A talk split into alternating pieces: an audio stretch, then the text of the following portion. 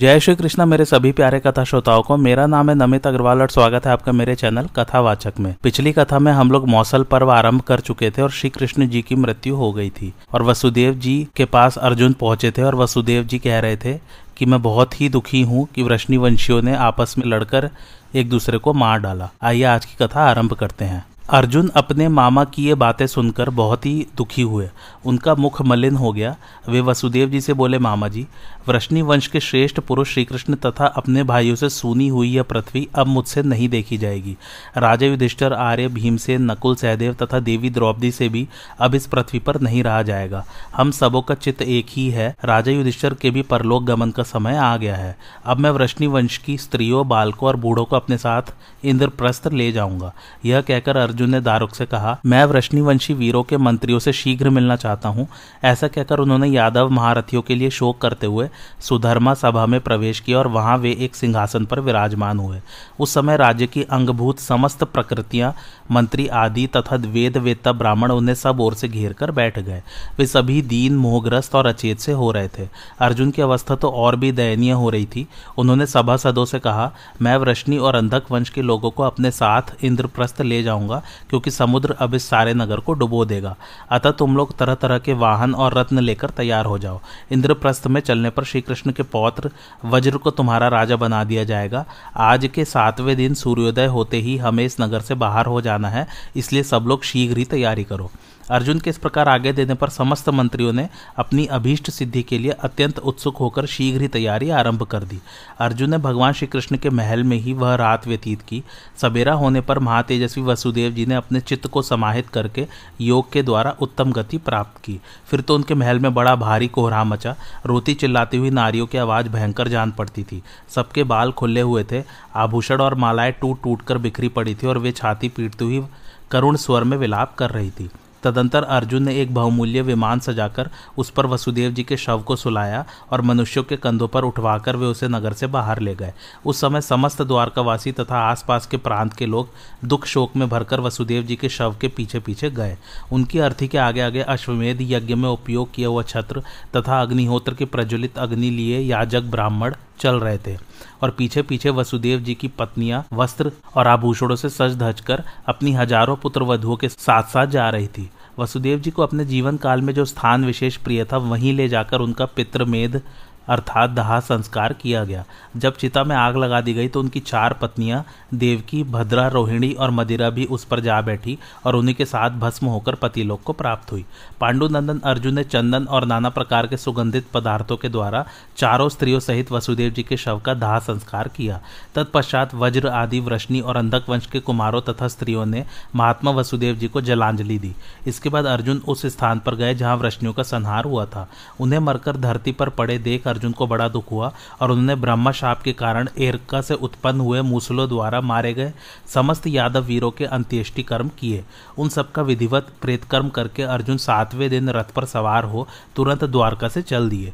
उनके साथ घोड़े, बैल, खच्चर और ऊँटों से जुते हुए रथों पर बैठकर शोक से दुर्बल वृष्णिवंशी वीरों की स्त्रियाँ भी रोती हुई चली। अर्जुन के आगे से अंधकों और वृष्णियों के नौकर, घुड़सवार, रथी तथा नगर और प्रांत के लोग, बूढ़े और बालकों से युक्त वीर विहीना स्त्रियों को चारों ओर से घेर कर चलने लगे। अंधक और वृष्णि वंश के बालक, ब्राह्मण, क्षत्रिय, वैश्य और शूद्र तथा श्रीकृष्ण की सोलह हज़ार स्त्रियाँ उनके पौत्र वज्र को आगे करके चल रही थी। भोज वृष्णि और अंधक वंश की लाखों और अरबों विधवा स्त्रियाँ उस समय अर्जुन के साथ जा रही थी। वृष्णि वंशियों का वह महान समुदाय, जिसे रथियों में श्रेष्ठ अर्जुन अपने साथ ले जा रहे थे, समुद्र के समान दिखाई पड़ता था। उन सबके निकल जाने पर मगर और नाकों के निवास भूत समुद्र ने रत्नों से भरी हुई द्वारका को अपने जल में डुबो दिया। इस अद्भुत दृश्य को देखकर द्वारकावासी मनुष्य बड़ी तेज़ी से चलने लगे। उस समय उनके मुख से बार बार यही निकलता था, दैव की लीला अद्भुत है। अर्जुन रमणीय काननों, पर्वतों और नदियों के तट पर निवास करते हुए यदुवंश की स्त्रियों को ले जा रहे थे। चलते चलते वे अत्यंत समृद्धिशाली पंचनद देश में जा पहुँचे और वह प्रांत गौ, पशु तथा धन धान्य से संपन्न था। अर्जुन ने वही पड़ाव डाला। अकेले अर्जुन के संरक्षण में इतने बड़े समुदाय को जाते देख, वहाँ रहने वाले लुटेरों के मन में लोभ पैदा हुआ। वे सब आभीर जाति के मनुष्य थे। उन सबने एकत्रित होकर आपस में इस प्रकार सलाह की, भाइयों, यह देखो धनुर्धर अर्जुन, हम लोगों को कुछ न समझकर वृद्ध बाल बालकों के इस अनाथ समुदाय को अकेला ही लिए जा रहा है। इसके सभी सैनिक उत्साहहीन दिखाई देते हैं। अतः इन पर धावा करना चाहिए। ऐसा निश्चय करके लूट का माल लेने वाले वे लठधारी लुटेरे वृष्णिवंशियों के समुदाय पर हज़ारों की संख्या में टूट पड़े और काल के उलट फेर से प्रोत्साहन पाकर अपने महान सिंहनाथ से सब लोगों को डराते हुए उन्हें मार डालने को उतारू हो गए। उन्हें पीछे की ओर से आक्रमण करते देख कुंती नंदन अर्जुन अपने पैदल सिपाहियों के साथ सहसा पीछे लौट पड़े और हँसते हुए से बोले, पापियों, यदि जीवित रहना चाहते हो तो लौट जाओ, अन्यथा मेरे बाड़ों से विधिगढ़ होकर इस समय तुम बड़े शोक में पड़ जाओगे। वीरवर अर्जुन के ऐसा कहने पर भी उन्होंने उनकी बातों पर ध्यान नहीं दिया और वे मूर्ख बारंबार उनके मना करने पर भी उस समूह के ऊपर चढ़ाए। तब अर्जुन ने अपने दिव्य धनुष गांडीव को चढ़ाना आरंभ किया। और यत्न पूर्वक बड़ी कठिनाई से जैसे तैसे उसको चढ़ा भी दिया। किंतु जब वे अपने अस्त्र शस्त्रों का स्मरण करने लगे तो उनकी बिल्कुल याद नहीं आई। यह देखकर वे बड़े लज्जित हुए। हाथी सवार और रथी योद्धा भी उन डाकुओं के हाथ में पड़े हुए अपने मनुष्यों को लौटा न सके। उस समुदाय में स्त्रियों की संख्या बहुत थी, इसलिए डाकू कई ओर से उन पर धावा करने लगे और अर्जुन उनकी रक्षा का यथासाध्य प्रयत्न करते रहे। सब योद्धाओं के देखते देखते वे लुटेरे कितनी ही सुंदरी स्त्रियों को घसीट घसीट कर चारों ओर ले जाने लगे। उनकी दुर्दशा देख बहुतेरी स्त्रियाँ डाकुओं की इच्छा के अनुसार चुपचाप उनके साथ चली गई। तब अर्जुन अत्यंत उद्विग्न हो उठे और हज़ारों वृष्णिवंशी योद्धाओं को साथ लेकर गांडीव धनुष से छोड़े हुए बाड़ों द्वारा उन डाकुओं के प्राण लेने लगे, परंतु एक ही क्षण में उनके सारे बाढ़ समाप्त हो गए। बाड़ों की कमी से अर्जुन को बड़ा दुख हुआ और वे शोक संतप्त होकर धनुष की नोक से ही लुटेरों का वध करने लगे। उस समय पार्थ के देखते देखते ही वे म्लेच्छ डाकू, वृष्णि और अंधक वंश की सुंदरी स्त्रियों को लूटकर चारों ओर भाग गए। अर्जुन ने इसे दैव का विधान समझा और दुख शोक में डूबकर वे लंबी लंबी सांस लेने लगे। अस्त्रों का ज्ञान लुप्त हो गया। भुजाओं में पहले जैसी शक्ति नहीं रही, धनुष पर काबू नहीं चलता था और अक्षय बाड़ों का भी क्षय हो गया। इन सब बातों को देव की लीला समझकर वे बहुत उदास हो गए और डाकुओं का पीछा न करके लौट आए। फिर अपहरण से बची हुई स्त्रियों और लूट खसोट से बचे हुए रत्नों को साथ लेकर कुरुक्षेत्र में पहुँचे।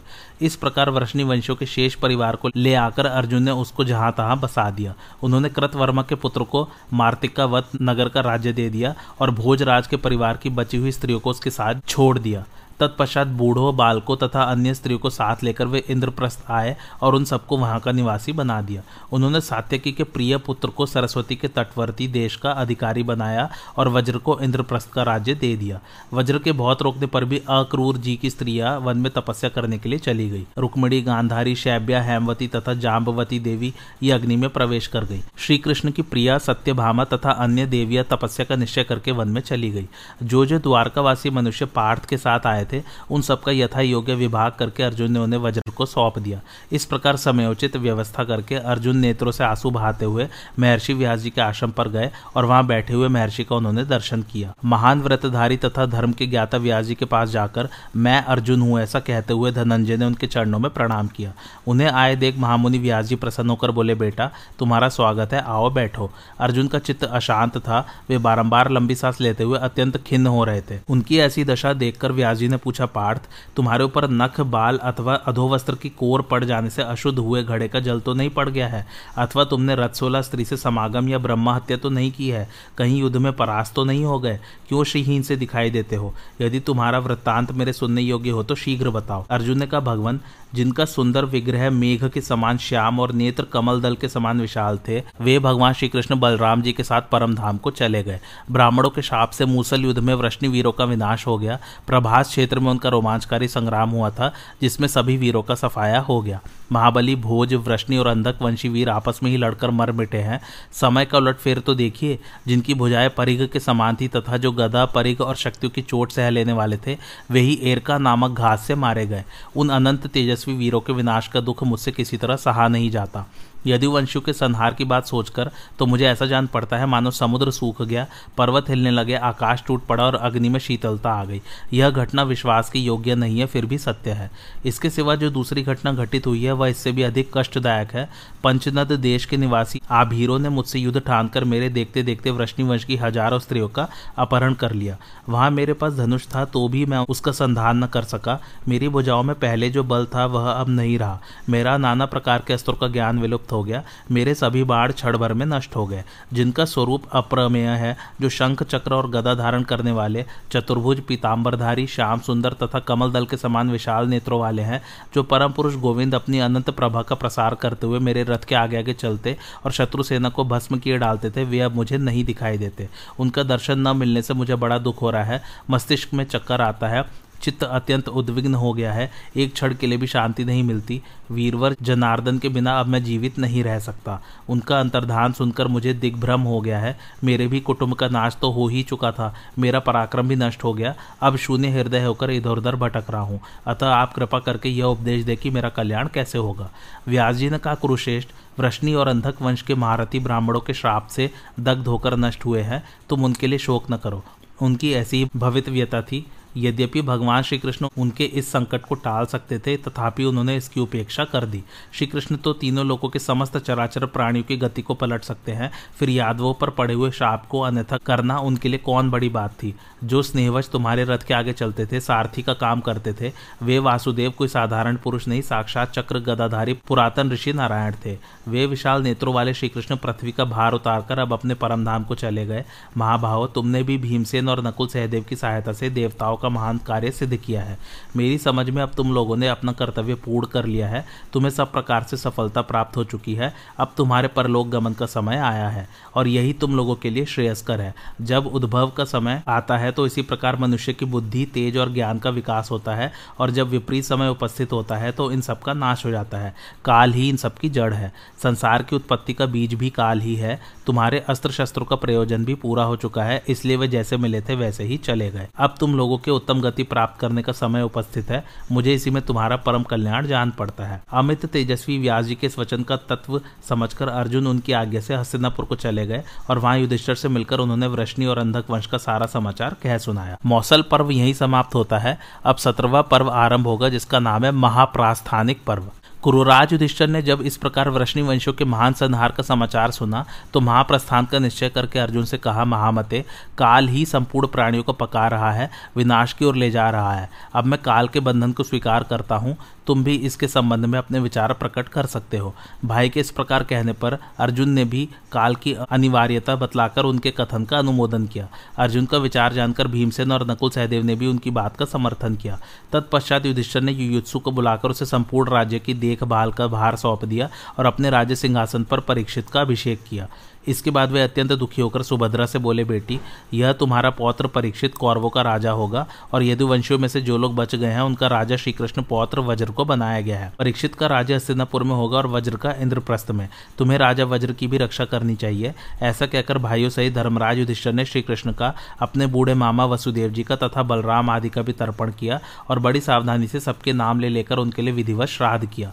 फिर द्वैपायन, व्यास, नारद, मार्कंडेय, भारद्वाज और याज्ञवल्क्य को यत्न पूर्वक बुलाकर उन्हें भगवत प्रीत्यर्थ स्वादिष्ट अन्न का भोजन कराया तथा भगवान का नाम कीर्तन करते हुए उन्होंने उत्तम ब्राह्मणों को नाना प्रकार के रत्न, वस्त्र, ग्राम, घोड़े और रथ प्रदान किए। इसके बाद गुरुवर कृपाचार्य की पूजा करके नगर निवासियों सहित परीक्षित को शिष्य भाव से उनकी सेवा में सौंप दिया।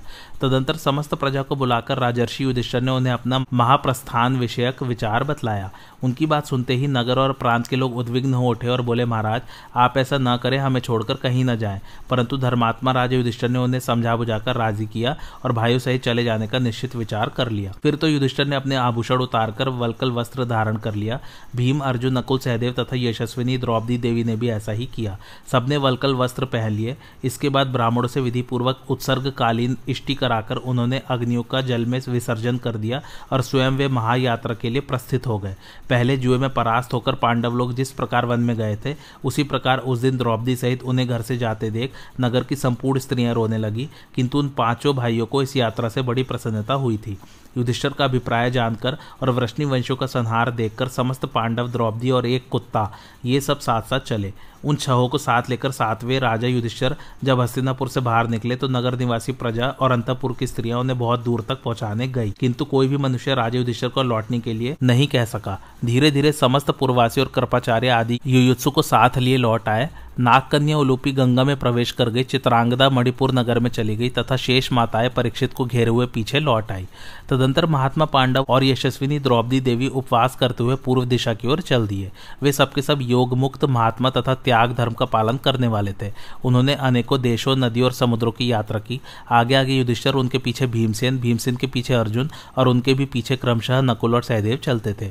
स्त्रियों में श्रेष्ठ द्रौपदी देवी सबके पीछे चल रही थी। इस प्रकार चलते हुए शूरवीर पांडव क्रमशः लाल सागर के तट पर पहुँचे। अर्जुन ने दिव्य रत्न समझकर लोभवश अभी तक अपने गांडीव धनुष तथा दोनों अक्षय तूड़ीरों का परित्याग नहीं किया था। वहाँ पहुँचने पर उन्होंने मार्ग रोककर खड़े हुए पुरुष रूपधारी साक्षात अग्निदेव को सामने उपस्थित देखा। सात प्रकार के ज्वाला रूप जिभाव से सुशोभित होने वाले उन अग्निदेव ने पांडवों से इस प्रकार कहा महाभाव युधिष्ठर, भीमसेन, अर्जुन, नकुल और सहदेव। तुम्हें मालूम होना चाहिए कि मैं अग्नि हूँ। अब तुम मेरी बातों पर ध्यान दो। मैंने नर स्वरूप अर्जुन और नारायण स्वरूप भगवान श्री कृष्ण के प्रभाव से ही खांडव वन को जलाया था। तुम्हारे भाई अर्जुन को चाहिए कि ये इस उत्तम अस्त्र गांडीव धनुष को यही छोड़कर वन में जाए, क्योंकि अब इन्हें इसकी कोई आवश्यकता नहीं है। यह गांडीव धनुष सब प्रकार के धनुषों में श्रेष्ठ है। इससे पहले मैं अर्जुन के लिए ही वरुण से मांग कर ले आया था। अब पुनः इसे वरुण को ही वापस कर देना चाहिए। यह सुनकर सब भाइयों ने अर्जुन को वह धनुष त्याग देने के लिए कहा। अर्जुन ने उनकी बात मानकर धनुष और दोनों तर्कस पानी में फेंक दिए। इसके बाद अग्निदेव वहाँ से अंतर्धान हो गए और पांडव वीर दक्षिणाभिमुख होकर चल दिए। जाते जाते वे लवण समुद्र के उत्तर तट पर होते हुए दक्षिण और पश्चिम दिशा की ओर बढ़ने लगे। तत्पश्चात केवल पश्चिम दिशा की ओर मुड़ गए और आगे बढ़कर उन्होंने समुद्र में डूबी हुई द्वारकापुरी को देखा। फिर योग धर्म में स्थित पांडवों ने वहाँ से घूमकर पृथ्वी की परिक्रमा पूरी करने की इच्छा से उत्तर दिशा की ओर यात्रा की। नियमों का पालन करने वाले योग युक्त पांडवों ने पश्चिम से उत्तर दिशा में आकर महागिरी हिमालय का दर्शन किया। उसको लांघकर जब वे आगे बढ़े तो उन्हें बालू का समुद्र दिखाई पड़ा। तत्पश्चात उन्होंने पर्वतों में श्रेष्ठ महागिरी सुमेरु का दर्शन किया। समस्त पांडव एकाग्रचित होकर बड़ी तेज़ी के साथ चल रहे थे। उनके पीछे आती हुई द्रौपदी लड़खड़ाकर पृथ्वी पर गिर पड़ी। उसे नीचे पड़ी देख महाबली भीमसेन ने धर्मराज से पूछा, भैया, राजकुमारी द्रौपदी ने कभी कोई पाप नहीं किया था? फिर बताइए, क्या कारण है कि वह नीचे गिर गई? युधिष्ठर ने कहा, नरश्रेष्ठ इसके मन में अर्जुन के प्रति विशेष पक्षपात था। आज यह उसी का फल भोग रही है। यह कहकर धर्मात्मा युधिष्ठिर द्रौपदी की ओर देखे बिना ही अपने चित्त को एकाग्र करके आगे बढ़ गए। थोड़ी देर बाद सहदेव भी गिरे। उन्हें गिरते देख भीमसेन ने राजा से पूछा, भैया, यह मादरी नंदन सहदेव जो सदा हम लोगों की सेवा में संलग्न रहता और अहंकार को कभी अपने पास फटकने नहीं देता था, आज क्यों धराशायी हुआ? युधिष्ठर ने कहा, राजकुमार, सहदेव किसी को अपने जैसा विद्वान नहीं समझता था। इसी दोष के कारण इसे आज गिरना पड़ा द्रौपदी और सहदेव को गिरे देख बंधु प्रेमी शूरवीर नकुल शोक से व्याकुल होकर गिर पड़े। यह देख भीमसेन ने पुनः राजा से प्रश्न किया, भैया, संसार में जिसके रूप की समानता करने वाला कोई नहीं था, जिसने कभी अपने धर्म में त्रुटि नहीं होने दी, तथा जो सदा हम लोगों की आज्ञा का पालन करता था, वह हमारा प्रिय बंधु नकुल क्यों गिर पड़ा? भीमसेन के इस प्रकार पूछने पर युधिष्ठर ने नकुल के संबंध में यो उत्तर दिया, भीमसेन, नकुल हमेशा यही समझता था कि रूप में मेरे समान दूसरा कोई नहीं है। इसके मन में यही बात बैठी रहती थी कि मैं ही सबसे बढ़कर रूपवान हूँ, इसलिए इसको गिरना पड़ा है। उन तीनों को गिरे देख अर्जुन को बड़ा शोक हुआ और वे भी अनुताप के मारे गिर पड़े। दुर्धर्ष वीर अर्जुन को गिरे और मरणासन हुए देख भीम ने पुनः प्रश्न किया, भैया, महात्मा अर्जुन कभी परिहास में भी झूठ बोले हो, ऐसा मुझे याद नहीं आता। फिर यह किस कर्म का फल है जिससे उन्हें भी पृथ्वी पर गिरना पड़ा? युधिष्ठर बोले, अर्जुन को अपनी शूरता का अभिमान था। इन्होंने कहा था कि मैं एक ही दिन में शत्रुओं को भस्म कर डालूँगा, किंतु ऐसा किया नहीं। इसी से आज इन्हें धराशायी होना पड़ा है। इतना ही नहीं, इन्होंने संपूर्ण धनुर्धरों का अपमान भी किया था, जिसका फल इन्हें भोगना पड़ रहा है। अतः अपना कल्याण चाहने वाले पुरुष को ऐसा नहीं करना चाहिए। यो कहकर राज युधिष्ठर आगे बढ़ गए। इतने में ही भीमसेन भी गिर पड़े। गिरने के साथ ही उन्होंने धर्मराज युधिष्ठर को पुकार कर कहा, राजन, जरा मेरी ओर तो देखिए, मैं आपका प्रिय भीमसेन हूँ और यहाँ गिरा हुआ हूँ। यदि जानते हो तो बताइए मेरे गिरने का क्या कारण है। युधिष्ठर ने कहा, भीम, तुम बहुत खाते थे और दूसरों को कुछ भी न समझकर अपने बल की डींग हाका करते थे। इसी से तुम्हें भूमि पर गिरना पड़ा है। यह कहकर महाभावी युधिष्ठर उनकी ओर देखे बिना ही आगे चल दिए। केवल एक कुत्ता बराबर उनका अनुसरण करता रहा। तदंतर आकाश और पृथ्वी को प्रतिध्वनित करते हुए देवराज इंद्र रथ लिए वहाँ आ पहुँचे और युधिष्ठर से बोले, कुंती नंदन, तुम इस रथ पर सवार हो जाओ। तब अपने गिरे हुए भाइयों की ओर दृष्टि डालकर धर्मराज युधिष्ठर शोक से संतप्त हो उठे और इंद्र से कहने लगे, देवेश्वर, मेरे भाई मार्ग में गिरे पड़े हैं, वे भी मेरे साथ चले, इसकी व्यवस्था कीजिए। अन्यथा मैं अपने भाइयों के बिना स्वर्ग में नहीं जाना चाहता।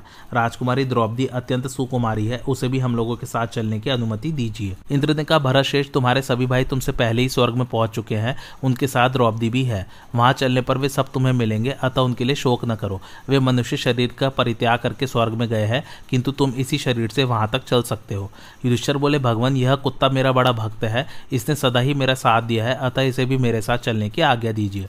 इंद्र ने कहा, राजन, तुम्हें अमरता, मेरे समान ऐश्वर्य, पूर्ण लक्ष्मी और बहुत बड़ी सिद्धि प्राप्त हुई है। साथ ही तुम्हें स्वर्गीय सुख भी सुलभ हुए हैं। अतः इस कुत्ते को छोड़कर मेरे साथ चलो, इसमें कोई कठोरता नहीं है। युधिष्ठर ने कहा, भगवान, आर्य पुरुष के द्वारा निम्न श्रेणी का काम होना कठिन है। मुझे ऐसी लक्ष्मी की प्राप्ति कभी न हो, जिसके लिए भक्त पुरुष का त्याग करना पड़े।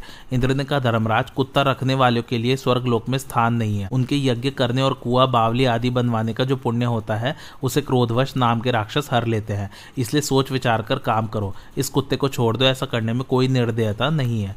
युधिष्ठर ने कहा, महेंद्र, भक्त का त्याग करने से जो पाप होता है, उसका कभी अंत नहीं होता। संसार में वह ब्रह्म हत्या के समान माना गया है, अतः मैं अपने सुख के लिए कभी किसी तरह भी इस कुत्ते का त्याग नहीं कर सकता। जो डरा हुआ हो, भक्त हो, मेरा दूसरा कोई सहारा नहीं है।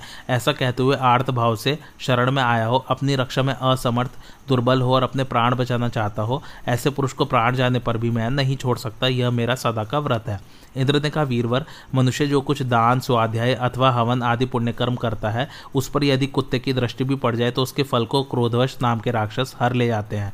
इसलिए इस कुत्ते का त्याग कर दो। इससे तुम्हें देवलोक की प्राप्ति होगी। तुमने भाइयों तथा प्रिय पत्नी द्रौपदी का परित्याग करके अपने पुण्य कर्मों के फलस्वरूप देवलोक को प्राप्त किया है, फिर इस कुत्ते को क्यों नहीं छोड़ देते? सब कुछ छोड़कर अब कुत्ते के मुँह में कैसे पड़ गए? युधिष्ठर ने कहा भगवान संसार में यह निश्चित बात है कि मरे हुए मनुष्य के साथ न किसी का मेल होता है, न विरोध। द्रौपदी तथा अपने भाइयों को जीवित करना मेरे वश की बात नहीं है, अतः मर जाने पर उनका मैंने त्याग किया है। जीवितावस्था में नहीं। शरण में आए हुए को भय देना, स्त्री का वध करना, ब्राह्मण का धन लूटना और मित्रों के साथ द्रोह करना, ये चार अधर्म एक और और भक्त का त्याग दूसरी ओर हो तो मेरी समझ में यह अकेला ही उन चारों के बराबर है। कुत्ते का शरीर धारण करके आए हुए धर्म स्वरूपी भगवान धर्मराज युधिष्ठर की बात सुनकर बहुत प्रसन्न हुए और उनकी स्तुति करते हुए मधुर वचनों में बोले, राजेंद्र, तुम अपने सदाचार, बुद्धि और संपूर्ण प्राणियों के प्रति होने वाली इस दया के कारण अपने पिता का नाम उज्जवल कर रहे हो। बेटा, एक बार पहले मैंने द्वैत वन में भी तुम्हारी परीक्षा की थी, जब तुम्हारे सभी भाई पानी लेने के लिए जाकर मारे गए थे। उस समय तुमने कुंती और मादरी दोनों माताओं में समानता की इच्छा रखकर अपने सगे भाई भीम और अर्जुन को छोड़ केवल नकुल को जीवित करना चाहा था। इस समय भी यह कुत्ता मेरा भक्त है, ऐसा सोचकर तुमने देवराज इंद्र के रथ का भी परित्याग कर दिया है। अतः स्वर्ग लोक में तुम्हारी समता करने वाला कोई नहीं है। इसलिए तुम्हें अपने इसी शरीर से अक्षय लोकों की प्राप्ति हुई है। तुम परम उत्तम दिव्य गति को पा गए हो। यो कहकर धर्म, इंद्र, मरुदगण, अश्विनी कुमार, देवता और देवर्षियों ने पांडुनंदन युधिष्ठर को रथ में बिठाया और अपने अपने विमानों पर आरूढ़ होकर वे स्वर्ग लोक को चल दिए। वे सबके सब अपनी इच्छा के अनुसार विचरने वाले रजोगुण, शून्य, पुण्यात्मा, पवित्र वाणी, बुद्धि एवं कर्म वाले तथा सिद्ध थे। इंद्र के रथ में बैठे हुए राजे अपने तेज से पृथ्वी और आकाश को दे दीप्यमान करते हुए बड़ी तेज़ी के साथ ऊपर की ओर जाने लगे। उस समय संपूर्ण लोकों का वृतांत जानने वाले, बोलने में कुशल तथा महान तपस्वी नारद जी ने देवमंडल में स्थित होकर उच्च स्वर से कहा, जितने राजर्षि स्वर्ग में आए हैं, वे सभी यहाँ उपस्थित हैं। किंतु कुरुराज युधिष्ठर अपने सुयश से उन सबकी कीर्ति को आच्छादित करके विराजमान हो रहे हैं। अपने यश, तेज और सदाचार रूप संपत्ति से तीनों लोगों को आवृत करके अपने भौतिक शरीर से स्वर्ग लोक में आने का सौभाग्य पांडु नंदन युधिष्ठर के सिवा और किसी राजा को भी प्राप्त हुआ हो, ऐसा मैंने कभी नहीं सुना है। युधिष्ठर, पृथ्वी पर रहते हुए तुमने आकाश में नक्षत्र और ताराओं के रूप में जितने तेज देखे हैं, वे ही ये देवताओं के हज़ारों लोग हैं, इनकी ओर देखो। नारद जी की बात सुनकर धर्मात्मा राजा युधिष्ठर ने देवताओं तथा अपने पक्ष के राजाओं की अनुमति लेकर कहा, मेरे भाइयों को भला या बुरा जो भी स्थान प्राप्त हुआ हो, उसी को मैं अभी पाना चाहता हूँ। उसके सिवा दूसरे लोक में जाने की मेरी इच्छा नहीं है। उनके ऐसा कहने पर देवराज इंद्र ने कोमलवाड़ी में कहा, महाराज, तुम अपने शुभ कर्मों द्वारा प्राप्त हुए इस स्वर्ग लोक में निवास करो। मनुष्य लोक के स्नेह पाश को क्यों अभी तक खींचते आते हो? तुम्हें वह उत्तम सिद्धि प्राप्त हुई है, जो दूसरे मनुष्य के लिए दुर्लभ है। तुम्हारे भाइयों को ऐसा स्थान प्राप्त नहीं है। क्या अभी तक मनुष्य लोक की भावना तुम्हारा पिंड नहीं छोड़ती? यह स्वर्ग लोक है, पर स्वर्गवासी देवर्षि और सिद्धों की ओर तो दृष्टि डालो। देवेंद्र की ऐसी बातें सुनकर युधिष्ठर ने फिर कहा, देवराज, अपने भाइयों के बिना मुझे यहाँ रहने का उत्साह नहीं होता। मैं तो वहीं जाना चाहता हूँ, जहाँ मेरे भाई गए हैं और जहाँ सत्वगुण संपन्ना द्रौपदी देवी विराजमान है। महाप्रास्थानिक पर्व यहीं समाप्त होता है। अब अठारवा पर्व आरंभ होगा, जिसका नाम है स्वर्गारोहण। पर्व धर्मराज युधिष्ठर ने स्वर्ग में जाने के पश्चात देखा कि दुर्योधन स्वर्गीय शोभा से संपन्न हो देवता और साधे गढ़ों के साथ एक दिव्य सिंहासन पर बैठकर सूर्य के समान दे दीप्यमान हो रहा है। उसका ऐसा ऐश्वर्य देखकर युधिष्ठर सहसा पीछे को लौट पड़े और उच्च स्वर से कहने लगे, देवताओं, जिसके कारण हमने अपने समस्त सुहृदों और बंधुओं का युद्ध में संहार कर डाला तथा जिसकी प्रेरणा से निरंतर धर्म का आचरण करने वाली हमारी पत्नी पांचाल राजकुमारी द्रौपदी को भरी सभा में गुरुजनों के सामने घसीटा गया, ऐसे दुर्योधन के साथ मैं स्वर्ग लोक में नहीं रहना चाहता। यह सुनकर नाराजी हंस पड़े और बोले, महाभाव, स्वर्ग में आने पर मृत्यु लोक का बैर विरोध नहीं रहता। अतः तुम्हें महाराज दुर्योधन के विषय में ऐसी बात कदापि नहीं कहनी चाहिए। स्वर्ग लोक में जितने श्रेष्ठ राजा रहते हैं, वे और समस्त देवता भी यहाँ राजा दुर्योधन का विशेष सम्मान करते हैं। यह सत्य है कि इन्होंने सदा ही तुम लोगों को कष्ट पहुँचाया है। तथापि युद्ध में अपने शरीर की आहुति देकर ये वीर लोक को प्राप्त हुए हैं। अतः द्रौपदी को इनके द्वारा जो क्लेश प्राप्त हुआ है, उसे भूल जाओ और इनके साथ न्यायपूर्वक मिलो। यह स्वर्ग लोक है, यहाँ आने पर पहले का वैर नहीं रहता। नाराज़ के ऐसा कहने पर आज युधिष्ठर ने पूछा, ब्राह्मण, जो महान व्रतधारी महात्मा, सत्य प्रतिज्ञा विश्व विख्यात वीर और सत्यवादी थे, उन मेरे भाइयों को कौन से लोग प्राप्त हुए हैं, उन्हें मैं देखना चाहता हूँ। सत्य पर दृढ़ रहने वाले कुंती पुत्र महात्मा कर्ण को दृष्टिदुम को सातकी को तथा दृष्टिदुम के पुत्रों को भी मुझे देखने की इच्छा है। इनके सिवा जो जो राजा क्षत्रिय धर्म के अनुसार युद्ध में शस्त्रों द्वारा मारे गए हैं, वे इस समय कहाँ हैं? उनका तो यहाँ दर्शन ही नहीं हो रहा है। राजा विराट, द्रुपद दृष्ट केतु, पांचाल, राजकुमार, शिखंडी, द्रौपदी के पाँचों पुत्र तथा दुर्धर्ष, वीर अभिमन्यु से भी मैं मिलना चाहता हूँ। अब युधिष्ठर ने देवताओं से कहा देवगढ़ यहाँ युद्धामन्यु और उत्तम ये दोनों भाई क्यों नहीं दिखाई देते? जिन जिन महारथी राजाओं और राजकुमारों ने समराग्नि में अपने शरीरों की आहुति दी है, जो मेरे लिए युद्ध में मारे गए हैं, वे सिंह के समान पराक्रमी वीर कहाँ हैं? क्या उन महापुरुषों ने भी श्लोक पर अधिकार प्राप्त किया है? यदि वे सब महारथी भी श्लोक में आए हो तब तो मैं उन महात्माओं के साथ यहीं रहूँगा। परंतु यदि उनको यह शुभ और अक्षय लोक नहीं प्राप्त हुआ है तो मैं अपने उन भाई बंधुओं के बिना यहाँ सुख से नहीं रह सकता। युद्ध के बाद जब मैं अपने मृत संबंधियों को जलांजलि दे रहा था, उस समय मेरी माता कुंती ने कहा था, बेटा, कर्ण को भी जलांजलि देना। माता की यह बात सुनकर जब मुझे मालूम हुआ कि महात्मा कर्ण मेरे ही भाई थे, तब से मुझे उनके लिए बड़ा दुख होता है। यह सोचकर तो मैं और भी पश्चाताप करता रहता हूँ कि महामना कर्ण के दोनों चरणों को, माता कुंती के चरणों के समान देखकर भी मैं क्यों नहीं उनका अनुगामी हो गया। यदि कर्ण हमारे साथ होते तो हमें इंद्र भी युद्ध में परास्त नहीं कर सकते थे। वे सूर्य नंदन कर्ण, इस समय जहाँ कहीं भी हो मैं उनका दर्शन करना चाहता हूँ। अपने प्राणों से भी प्रिय भीमसेन, अर्जुन, नकुल, सहदेव तथा धर्म परायण द्रौपदी को भी देखना चाहता हूँ। यहाँ रहने की मेरी तनिक भी इच्छा नहीं है। यह मैं आप लोगों से सच्ची बात बता रहा हूँ। भला भाइयों से अलग रहकर मुझे स्वर्ग से क्या लेना है? जहाँ मेरे भाई हैं, वही मेरे लिए स्वर्ग है। मैं इस लोक को स्वर्ग नहीं मानता। देवताओं ने कहा, राजन, यदि उन्हीं लोगों में तुम्हारी श्रद्धा है तो चलो विलंब न करो। हम लोग देवराज की आज्ञा से हर तरह से तुम्हारा प्रिय करना चाहते हैं।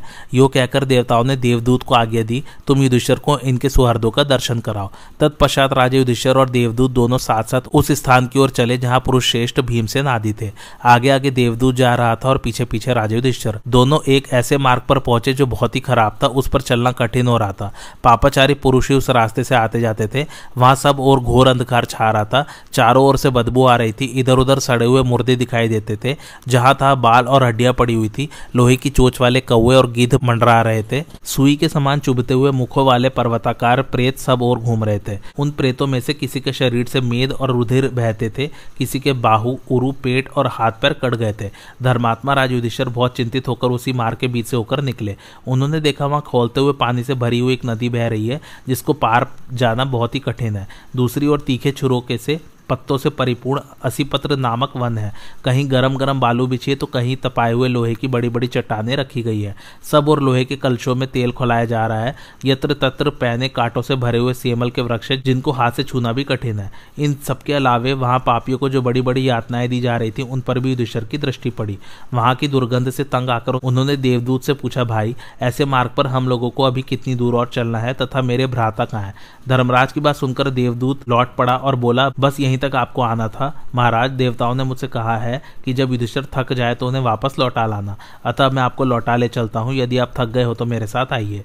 युधिष्ठर उस बदबू से विकल हो रहे थे, इसलिए घबराकर उन्होंने लौटने का ही निश्चय किया। वे ज्यो ही उस स्थान से लौटने लगे, त्यों ही उनके कानों में चारों ओर से दुखी जीवों की यह दयनीय पुकार सुनाई पड़ी। धर्मनंदन, आप हम लोगों पर कृपा करके थोड़ी देर यहाँ ठहर जाइए। आपके आते ही परम पवित्र और सुगंधित हवा चलने लगी है। इससे हमें बड़ा सुख मिला है। कुंती नंदन आज बहुत दिनों के बाद आपका दर्शन पाकर हम लोगों को बड़ा आनंद मिल रहा है। अतः छड़बर और ठहर जाइए। आपके रहने से यहाँ की यातना हमें कष्ट नहीं पहुंचाती। इस प्रकार वहाँ कष्ट पाने वाले दुखी जीवों के भांति भांति के दीन वचन सुनकर युद्धेश्वर को बड़ी दया आई।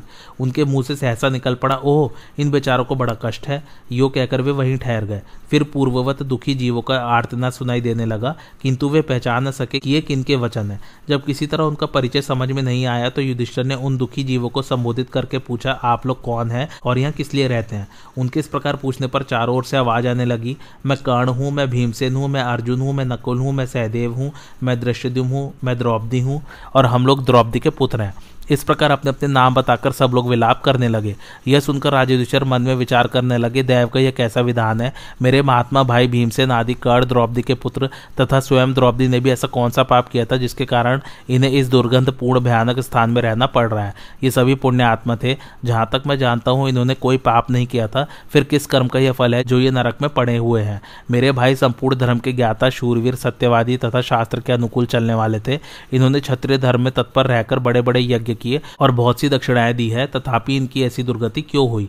मैं सोता हूँ या जागता मुझे चेत है या नहीं? कहीं यह मेरे चित्त का विकार अथवा भ्रम तो नहीं है? इस तरह नाना प्रकार से सोच विचार करते हुए राजे ने देवदूत से कहा, तुम जिनके दूत हो उनके पास लौट जाओ, मैं वहाँ नहीं चलूँगा। अपने मालिकों से जाकर कहना, युधिष्ठर, वहीं रहेंगे। मेरे रहने से यहाँ मेरे भाई बंधुओं को सुख मिलता है। युधिष्ठर के ऐसा कहने पर देवदूत देवराज इंद्र के पास चला गया और युधिष्ठर ने जो कुछ कहा या करना चाहते थे, वह सब उसने देवराज से निवेदन किया। धर्मराज युधिष्ठर को उस स्थान पर खड़े हुए एक मुहूर्त भी नहीं बीतने पाया था कि इंद्र आदि संपूर्ण देवता वहाँ आ पहुँचे। साक्षात धर्म भी शरीर धारण करके राजा से मिलने के लिए आए। उन तेजस्वी देवताओं के आते ही वहाँ का सारा अंधकार दूर हो गया। पापियों की यातना का दृश्य कहीं नहीं दिखाई देता था। फिर शीतल, मंद, सुगंध, वायु चलने लगी। इंद्र सहित मरुदगढ़ वसु, अश्विनी कुमार, साध्य, रुद्र, आदित्य तथा अन्य अन्य स्वर्गवासी देवता, सिद्धों और महर्षियों के साथ महातेजस्वी युधिष्ठर के पास एकत्रित हुए। उस समय इंद्र ने युधिष्ठर को सांत्वना देते हुए कहा, महाभाव, अब तक जो हुआ सो हुआ, अब इससे अधिक कष्ट उठाने की आवश्यकता नहीं है। आओ हमारे साथ चलो।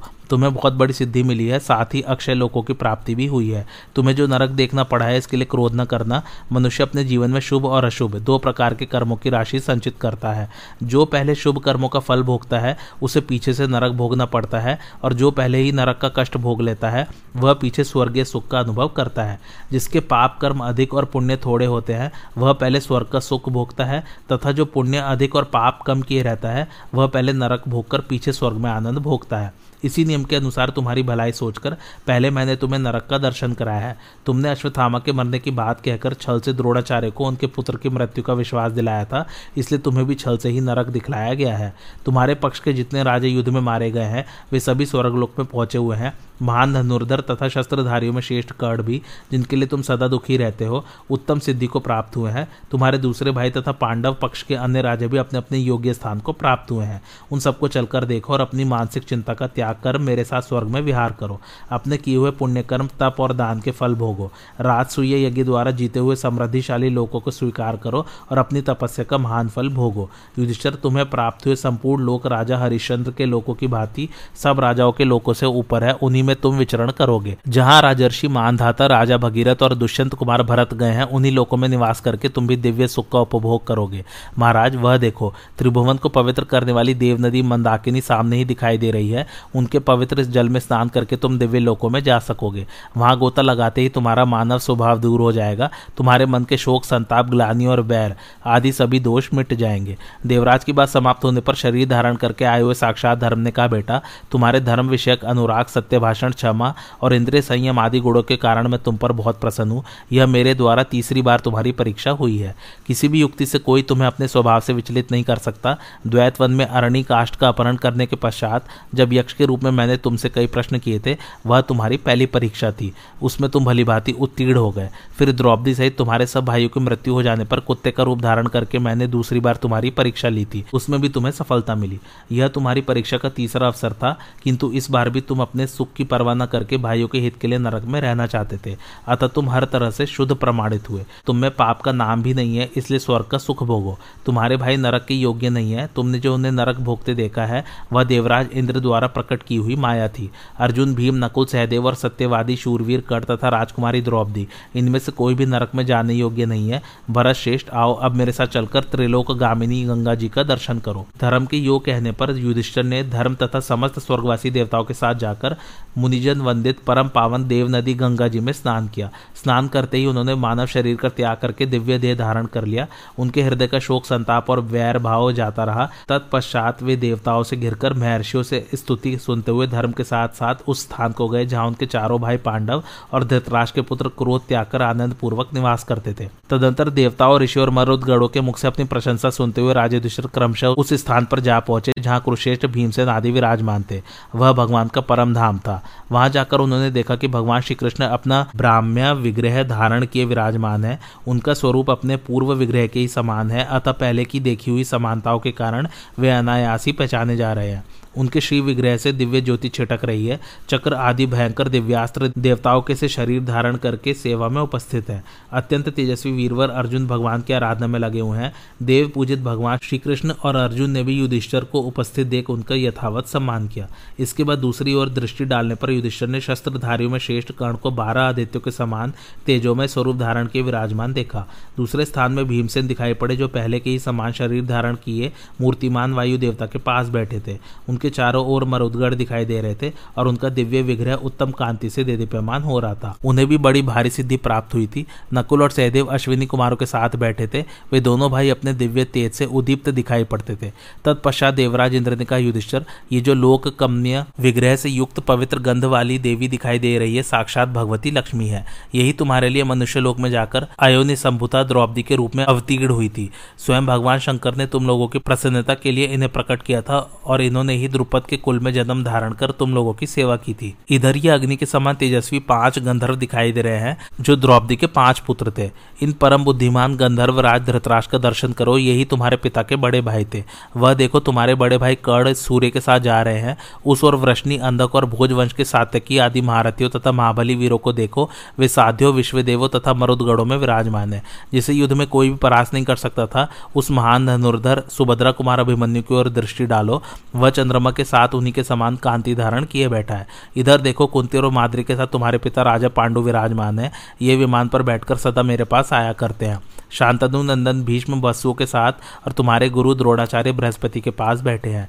इन दोनों का दर्शन करो। ये तुम्हारे पक्ष में युद्ध करने वाले दूसरे दूसरे राजा गंधर्वो, यक्षों और पुण्यजनों के साथ जा रहे हैं। किन्हीं किन्हीं को गुयाकों का लोक प्राप्त हुआ है। ये सब युद्ध में शरीर त्याग कर अपनी पवित्र वाणी, बुद्धि और कर्मों के द्वारा स्वर्ग लोक पर अधिकार प्राप्त कर चुके हैं। महातेजस्वी भीष्म वसु के स्वरूप में प्रविष्ट हो गए। तभी आठ ही वसु उपलब्ध होते हैं। अन्यथा भीष्म जी को लेकर नौ वसु हो जाते। आचार्य द्रोण ने बृहस्पति में प्रवेश किया। कृतवर्मा मरुदगढ़ों में मिल गए। प्रद्युम्न जैसे आए थे, उसी प्रकार संत कुमार के शरीर में प्रविष्ट हो गए। धृतराज को कुबेर के दुर्लभ लोकों की प्राप्ति हुई। यशस्विनी गांधारी देवी भी उनके साथ ही गई। राजा पांडु अपनी दोनों पत्नियों के साथ इंद्र भवन में चले गए। विराट, द्रुपद, दृष्टकेतु, निषट, अक्रूर, सांब, भानु, कंप, विदुरथ, भूरिश्रवा, शल, भूरी, कंस, उग्रसेन, वसुदेव, उत्तर और शंख। ये विश्व देवों में मिल गए। चंद्रमा के महातेजस्वी पुत्र वर्चा ही नरश्रेष्ठ अर्जुन के पुत्र होकर अभिमन्यु नाम से विख्यात हुए थे। उन्होंने क्षत्रिय धर्म के अनुसार ऐसा युद्ध किया था, जिसकी कहीं तुलना नहीं थी। वे धर्मात्मा महारथी अभिमन्यु अपने अवतार का कार्य पूरा करके चंद्रमा में प्रविष्ट हो गए। कुरुश्रेष्ठ कर्ण ने सूर्य में, शकुनी ने द्वापर में और दृष्टि ने अग्नि के स्वरूप में प्रवेश किया। धृतराष्ट्र के सब पुत्र महाबली यातुधानु अर्थात राक्षसों में मिल गए। विदुर और राजा युधिष्ठर ने धर्म का सायुज्य प्राप्त किया, जो ब्रह्मा जी के अनुरोध से अपनी योग शक्ति का आश्रय लेकर इस पृथ्वी को धारण किए रहते हैं। वे भगवान अनंत बलराम जी रसातल में चले गए, जो सनातन देवादिदेव नारायण के नाम से प्रसिद्ध है। उन्हीं के अंश से भगवान श्री कृष्ण का अवतार हुआ था। अवतार का प्रयोजन पूर्ण कर लेने पर वे भी अपने मूल स्वरूप में स्थित हो गए। श्री कृष्ण की सोलह हज़ार स्त्रियाँ अवसर पाकर सरस्वती नदी में कूद पड़ी और अपना भौतिक शरीर त्याग कर अप्सराओं के रूप में भगवान की सेवा सेवा में उपस्थित हो गई।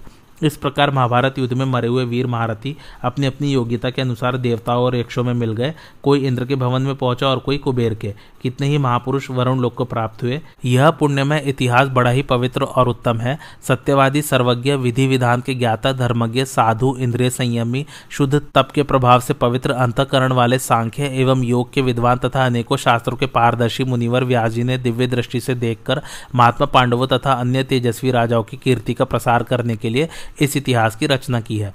जो विद्वान प्रत्येक पर्व पर इसे दूसरों को सुनाता है, उसके सारे पाप धुल जाते हैं। वह स्वर्ग पर अधिकार तथा ब्रह्म भाव को प्राप्त होने की योग्यता हासिल कर लेता है। श्री कृष्ण द्वैपायन द्वारा प्रकट होने के कारण यह उपाख्यान कार्ष्ण वेद के नाम से प्रसिद्ध है, जो एकाग्रचित होकर इस संपूर्ण ग्रंथ का श्रवण करता है, उसके ब्रह्म हत्या आदि करोड़ों पापों का नाश हो जाता है। जो श्राद्ध कर्म में ब्राह्मणों को महाभारत का थोड़ा सा अंश भी सुना देता है, उसका दिया हुआ अन्न पान अक्षय होकर पितरों को प्राप्त होता है। मनुष्य अपनी इंद्रियों अथवा मन से दिन भर में जो पाप करता है, वह सायकाल की संध्या के समय महाभारत का पाठ करने से छूट जाता है और रात्रि के समय उससे जो पाप हो जाते हैं, उनसे प्रातःकाल की संध्या के समय महाभारत का पाठ करने पर छुटकारा मिल जाता है। इस ग्रंथ में भरत वंशों के महान जन्म, कर्म का वर्णन है, इसलिए इसे महाभारत कहते हैं।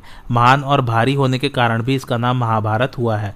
जो महाभारत की व्युत्पत्ति को समझ लेता है, वह सब पापों से मुक्त हो जाता है। वेद विद्या के महासागर एवं अठारह पुराणों के निर्माता महर्षि वेदव्यास की सिंह गर्जना सुनो। वे कहते हैं, अठारह पुराण, संपूर्ण धर्मशास्त्र और छो अंगों सहित चारों वेद, एक ओर तथा केवल महाभारत दूसरी ओर। यह अकेला ही उन सबके बराबर है। मुनिवर भगवान श्री कृष्ण द्वैपायन ने तीन वर्षों में समस्त महाभारत को पूर्ण किया था। जो जय नामक इस महाभारत इतिहास को सदा भक्तिपूर्वक सुनता रहता है, उसे श्री कीर्ति तथा विद्या की प्राप्ति होती है। धर्म, अर्थ, काम और मोक्ष के विषय में जो कुछ महाभारत में कहा गया है, वही अन्यत्र है। जो इसमें नहीं है, वह कहीं नहीं है। मोक्ष की इच्छा रखने वाले ब्राह्मण और क्षत्रियो को तथा गर्भिणी स्त्री को भी इस जय नामक इतिहास का श्रवण करना चाहिए। महाभारत का श्रवण या पाठ करने वाला मनुष्य यदि स्वर्ग की इच्छा करे तो उसे स्वर्ग मिलता है और युद्ध में विजय पाना चाहे तो विजय मिलती है। इसी प्रकार गर्भिणी स्त्री को महाभारत के श्रवण से सुयोग्य पुत्र या सौभाग्यशालिनी कन्या की प्राप्ति होती है। नित्य मुक्त स्वरूप भगवान श्री कृष्ण द्वैपायन ने धर्म की कामना से इस भारत संदर्भ की रचना की है। पहले उन्होंने 60 लाख श्लोकों की महाभारत संहिता बनाई थी। उसमें से 30 लाख श्लोकों की संहिता का देवलोक में प्रचार हुआ 15 लाख की दूसरी संहिता पितृलोक में प्रचलित हुई 14 लाख श्लोकों की तीसरी संहिता का यक्ष श्लोक में आदर हुआ तथा एक लाख श्लोकों की चौथी संहिता मनुष्य लोक में प्रतिष्ठित हुई। देवताओं को देवर्षि नारद ने, पितरों को असित देवल ने, यक्ष और राक्षसों को सुखदेव जी ने और मनुष्यों को वैशंपायन जी ने ही पहले पहल महाभारत संहिता सुनाई है, जो मनुष्य ब्राह्मणों को आगे करके गंभीर अर्थ से परिपूर्ण और वेद की समानता करने वाले इस व्यास प्रणीत पवित्र इतिहास का श्रवण करता है। वह इस जगत में सारे मनोवांचित भोगों और उत्तम कीर्ति को पाने के साथ ही परम सिद्धि को प्राप्त कर लेता है। इस विषय में मुझे तनिक भी संदेह नहीं है। जो अत्यंत श्रद्धा और भक्ति के साथ महाभारत के एक अंश को भी सुनता या दूसरों को सुनाता है, उसे संपूर्ण महाभारत के अध्ययन का पुण्य प्राप्त होता है और उस पुण्य के प्रभाव से उसको उत्तम सिद्धि मिलती है। जिन भगवान व्यास ने इस पवित्र संहिता को प्रकट करके अपने पुत्र सुखदेव जी को पढ़ाया था, वे महाभारत के सारभूत उपदेश का इस प्रकार वर्णन करते हैं। मनुष्य इस जगत में हज़ारों माता पिताओं तथा सैकड़ों स्त्री पुत्रों के संयोग वियोग का अनुभव कर चुके हैं, करते हैं और करते रहेंगे। अज्ञानी पुरुष को प्रतिदिन हर्ष के हज़ारों और भय के सैकड़ों अवसर प्राप्त होते हैं, किंतु विद्वान पुरुष के मन पर इनका कोई प्रभाव नहीं पड़ता। मैं दोनों हाथ ऊपर उठाकर पुकार पुकार कर कह रहा हूँ, पर मेरी बात कोई नहीं सुनता। धर्म से मोक्ष तो सिद्ध होता ही है, अर्थ और काम भी सिद्ध होते हैं तो भी लोग उसका सेवन क्यों नहीं करते? कामना से, भय से, लोभ से अथवा प्राण बचाने के लिए भी धर्म का त्याग न करें। धर्म नित्य है और सुख दुख अनित्य। इसी प्रकार जीवात्मा नित्य है और उसके बंधन का हेतु अनित्य। यह महाभारत का सारभूत उपदेश भारत सावित्री के नाम से प्रसिद्ध है, जो प्रतिदिन सवेरे उठकर इसका पाठ करता है। वह संपूर्ण महाभारत के अध्ययन का फल पाकर पर ब्रह्मा परमात्मा को प्राप्त कर लेता है। जैसे समुद्र और हिमालय पर्वत दोनों ही रत्नों की निधि माने गए हैं, उसी प्रकार महाभारत भी नाना प्रकार के उपदेश में रत्नों का भंडार कहलाता है। जो विद्वान श्रीकृष्ण द्वैपायन के द्वारा प्रसिद्ध किए गए इस महाभारत रूप पंचम वेद को सुनाता है, उसे अर्थ की प्राप्ति होती है। जो एकाग्रचित होकर इस भारत उपाख्यान का पाठ करता है, वह मोक्ष रूप परम सिद्धि को प्राप्त कर लेता है। इस विषय में मेरे मन में तनिक भी संदेह नहीं है। इस प्रकार स्वर्गारोहण पर्व यहीं समाप्त होता है और महाभारत भी यहीं समाप्त होती है। आप लोगों का बहुत बहुत धन्यवाद मेरे सभी वीडियोस को ध्यान से सुनने के लिए और उसको सपोर्ट करने के लिए। इसी प्रकार मैं आगे और भी ग्रंथ पढ़ता रहूँगा और आप लोग उसको सुनते रहिएगा और अपने जीवन को सार्थक बनाते रहिएगा। आज की कथा आप लोगों को कैसी लगी मुझे कमेंट करके ज़रूर बताइए और मेरे चैनल कथावाचक को लाइक, शेयर और सब्सक्राइब ज़रूर कीजिए। थैंक्स फॉर वॉचिंग धन्यवाद।